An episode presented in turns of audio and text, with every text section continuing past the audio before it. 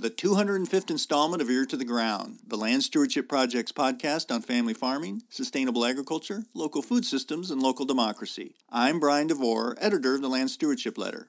To say Loren Steinlage is not afraid to experiment is a vast understatement. During the past decade, the northeastern Iowa farmer has transformed his 750 acre operation from one that raised corn year after year on the same fields, utilizing large amounts of fertilizer and other inputs, into one that is what he calls a jungle mix of diversity. He utilizes interseeding to create a situation where there are living roots in the ground, as well as cover on the soil's surface, 365 days a year. Using equipment he's designed himself, Steinlage is constantly tinkering with ways to get cocktail mixes of cover crops growing between the rows of his corn and soybeans in a kind of relay system. In other words, it's difficult to determine where one crop's growing season ends and another begins. Such a system has many payoffs. For one, his land's ability to manage water has increased dramatically, which means less erosion and fewer nutrients are leaving the farm. And he's able to do field work when his neighbor's operations are too muddy to get into. Steinlage feels his system is a winner financially as well. In some cases, his relay system of cropping is allowing him to harvest more than one marketable crop off the same field during the same growing season. But even more importantly, all that diversity is making his soil more resilient and able to generate its own homegrown fertility, which pays off in the short term as well as the long term. Steinlage is a big believer in farmer to farmer education and has spoken about his system around the U.S. as well as in other countries. His family also brings local student groups to the farm to learn more about the benefits of adding diversified enterprises in the midst of corn soybean country. The farmer recently spoke at a Land Stewardship Project Soil Builders Network meeting in southeastern Minnesota. During a break, I talked to him about why diversifying out of monocropping is so important to building long term resiliency. We also talked about how he measures his return on investment and some future goals he's got in mind for the farm. As this interview will make clear, Loren Steinlage is never satisfied with the status quo and is constantly brainstorming ways to make his soils as self sufficient as possible. Loren, uh, you just gave a great presentation on kind of the system that you have been working with and some of the ideas you have for modifying that system and improving it. Sounds like you're never really satisfied with what you got there. You're, you're, I guess, a true innovator that way. You're, you're, you're not satisfied saying that I'm going to keep doing this. You're going to kind of push it a little bit. I was wondering if you could just give a little background on when you maybe first realized that the kind of corn on corn system that you were using wasn't quite working out, either, I guess, biologically uh, and yield wise and, and ag- agronomically, but maybe uh, economically as well. Was there a, a, a moment or two or an, one aha moment where you went, okay, this isn't working, I really got to change? Because you have changed significantly the way you're doing things. I love my corn on corn operation, but I I know to keep progressing and figure out where we're going right now. We need to add the diversity. We've we've we can do pretty good adding the interseed cover crops, but the risk is just getting to be too high with the corn on corn operation, and uh, I don't want to have to worry what my banker thinks. You know, I just want to. You know, I'm not afraid to admit we didn't have the best year this year, but uh, we had no questions asked. The bills were paid and by building the resilience into our system, you know, we're not spent, we're not buying bushels. You know, too many people are focused on how many bushels we produce. I'm for, focused on what we have left when we're done. And one of the things you talked about was you really look at rate of return. Can you talk a little bit more about that? How important that is for you, and what you're, how you're gauging that rate of return? Any anytime we write a check to the co-op or the chemical supplier or the fertilizer business, that leaves the farm if we can get to the point where we're generating that income on farm instead of writing a check off farm, I, I can't see the anything bad in that. So, and one of the things you had talked about, you had looked at, oh, there was a piece of ground where you were using the, the companion relay system, and it it had your highest rate of return, and maybe the yield was the same on the rest of the farm, but you you felt like your rate of return was better because of that companion relay system that you're using? Well, the, the field in question yielded 236 bushel an acre. In the middle of that field, we had our relay companion test plot that averaged uh, about 40 bushels of soybeans and 40 bushels of rye. The return on that ended up being 25% better than the 236 corn bushel an acre corn. And when, when you see that, it's like, why am I risking, you know, $100 an acre in seed, $100 an acre in nitrogen, you know, stuff like that when I can do more with less? One of the things that you have really seems like it's really gotten you excited and, and is really kind of leading some of your innovation is this interaction of different plant species that and you had let off you're talking about say the three sister system that you know that the native americans had used but you're kind of trying to replicate that a little bit through this really diverse system uh, uh, talk a little bit about how that is kind of leading what your your uh, how you're setting your goals that how can we figure out a way to interact these different uh, plant systems the the whole three sister concept is based on the corn plant is the trellis for the the squash or the soybean to climb on. The squash provides the cover for ground cover to eliminate weeds. The soybean provides nitrogen for the corn to grow. So it's a it's a evolving circle that just keeps supporting itself. Now, when we start looking at, at our current system, I don't want to reinvent the wheel. I just want to try to figure out how I can implement that in nooks and crannies and try to. The more we do this, the less fertility we're showing we need. The, you know, the less we talk about a leaky system. I'm plugging leaks. It's probably the simplest way to look at it. You know, I showed the pictures of the soil running off. The you know, we've all seen the pictures this winter. People are showing soil sam or taking soil tests from the snirt in the road ditches. Yeah. That's all fertility leaving the farm. And then we, you know, we know with the massive rains we're getting, if we're infiltrating it, we know stuff is leaching. So if we can keep it living right there, keep that in suspension until we need it, it's starting to work.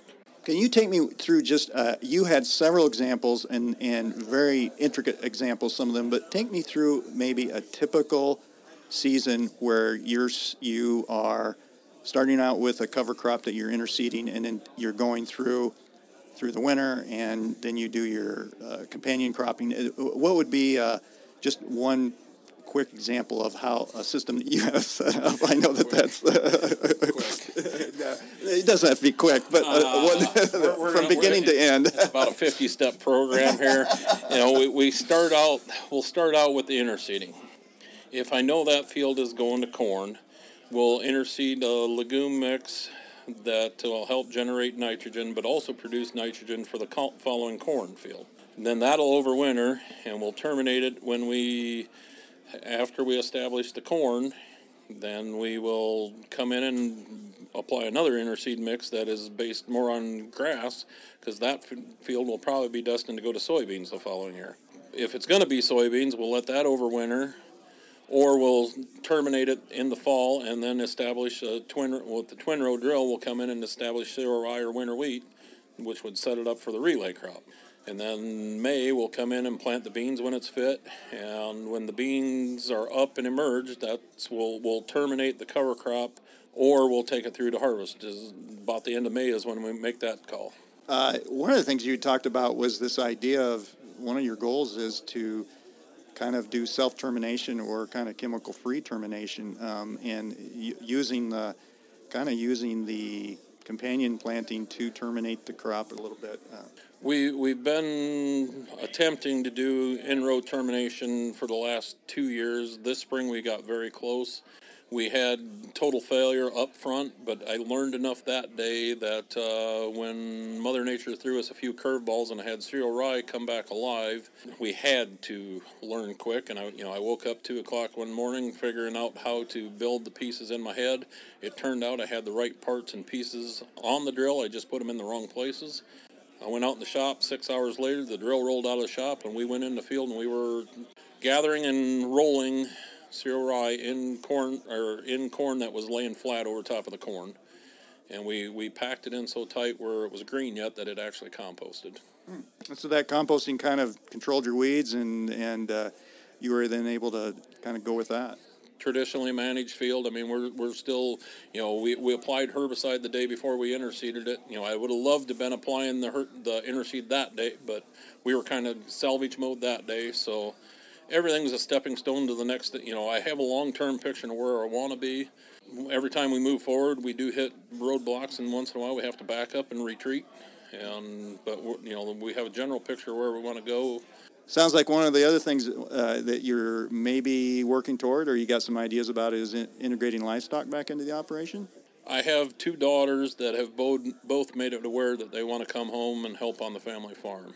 Now, for a person that can't be around livestock due to health conditions, I've got to be careful. I'm setting myself up where I'm going to eventually step away from the farm and let them take it over. That's how much I believe the value of livestock is in an operation. But to do this, we can't afford to rent pasture in our area. So I'm looking at alternatives so we can graze year round in, in without taking crop out of production. It's, uh, I get the sense from your presentation you're very excited about this kind of soil health that you're able to build on the farm, the diversity. But the other element of that is it, it sounds like it's it's it's going to provide a niche for family members to come back into the operation. We, we've got a master plan. The girls are both committed to, I hope. You know, I'm not trying to force them, but when they tell me they want to come home and farm, that's one of the proudest days I've had. I get, you know, my dad stepped out of the way for me to thrive farming, and I'm hoping to pay that forward and step out of the way and allow them because they've got some pretty cool, neat ideals. You had talked a little bit about some of the uh, you're seeing the return on investment. You feel like you've got your costs down and, and, and that. But the other thing was some of the environmental benefits, that seeing some uh, reduction in runoff. What, what I'm seeing on our farm is, you know, our, we're 100% pattern tiled, and our tile line do not run anymore unless we have a surge event where we get these two to three inch rains. But I'm confident we can hold that rain, so it's not really worrying me. I showed the nitrate sampling we are doing. Yes, there's some tests that are high, but the, it's, they're high for a day. And then all of a sudden, the, the we built the water holding capacity in our soil where our tile line just don't run. When we get these dry years, that should help pull us through them dry spells. And you're seeing, you had a, a, slide, a pretty striking slide showing erosion in your neighborhood, pretty extreme kind of drifting of sediment. That was not too far from where you farm, and then you showed a slide of yours, and it just it's obvious that your land's managing that water much better. Well, the the slide I showed was on my property at our property line. The erosion it was six foot deep of silt and sand at our creek crossing. 100 feet from our fence line, but the, key I wanted to show people there is the tile, or the creek runs the opposite direction. You know, you go a couple hundred feet down the creek and into our waterway, the same rainfall event, we, we've got clear water coming. And I mean, th- this was a seven inch rainfall. Mm-hmm. And you talked about, was it a 21 inches you got in one week?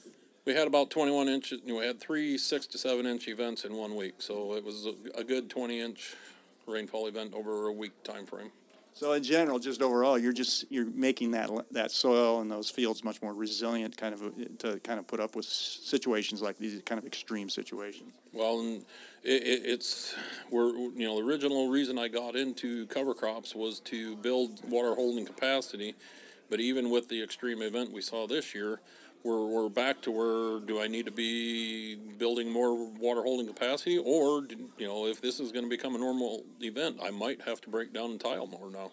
We, we've come full circle. It took a 21 inch event to show us that. You get around a lot. I know you even uh, speak internationally, and you go to a lot of uh, workshops and uh, talk to a lot of people, both farmers and scientists, who are kind of on the cutting edge of this soil health uh, I don't know, I hate to call it revolution, but it's a real exciting area right now of agriculture.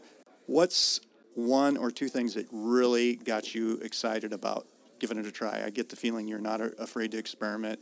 You've developed, you've uh, built some of your own equipment, designed your own equipment, that type of thing, but also very willing to experiment with the actual systems and seeding rates and all of that. What, what's something that you just like? Wow, I, re- I can't wait to maybe give that a shot.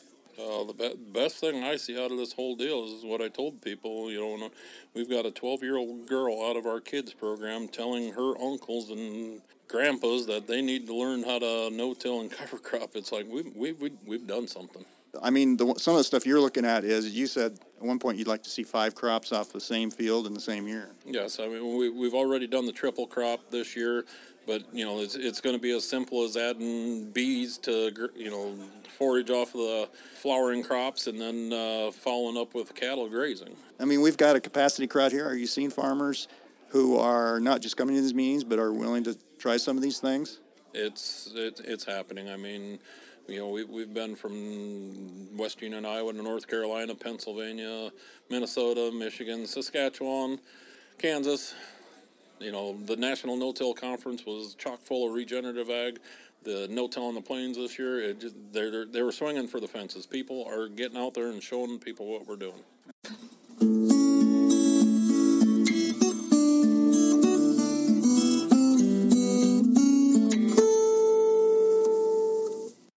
For more on the Land Stewardship Project's Soil Builders Network, see landstewardshipproject.org. There you'll find fact sheets, resources, information on upcoming workshops, and videos.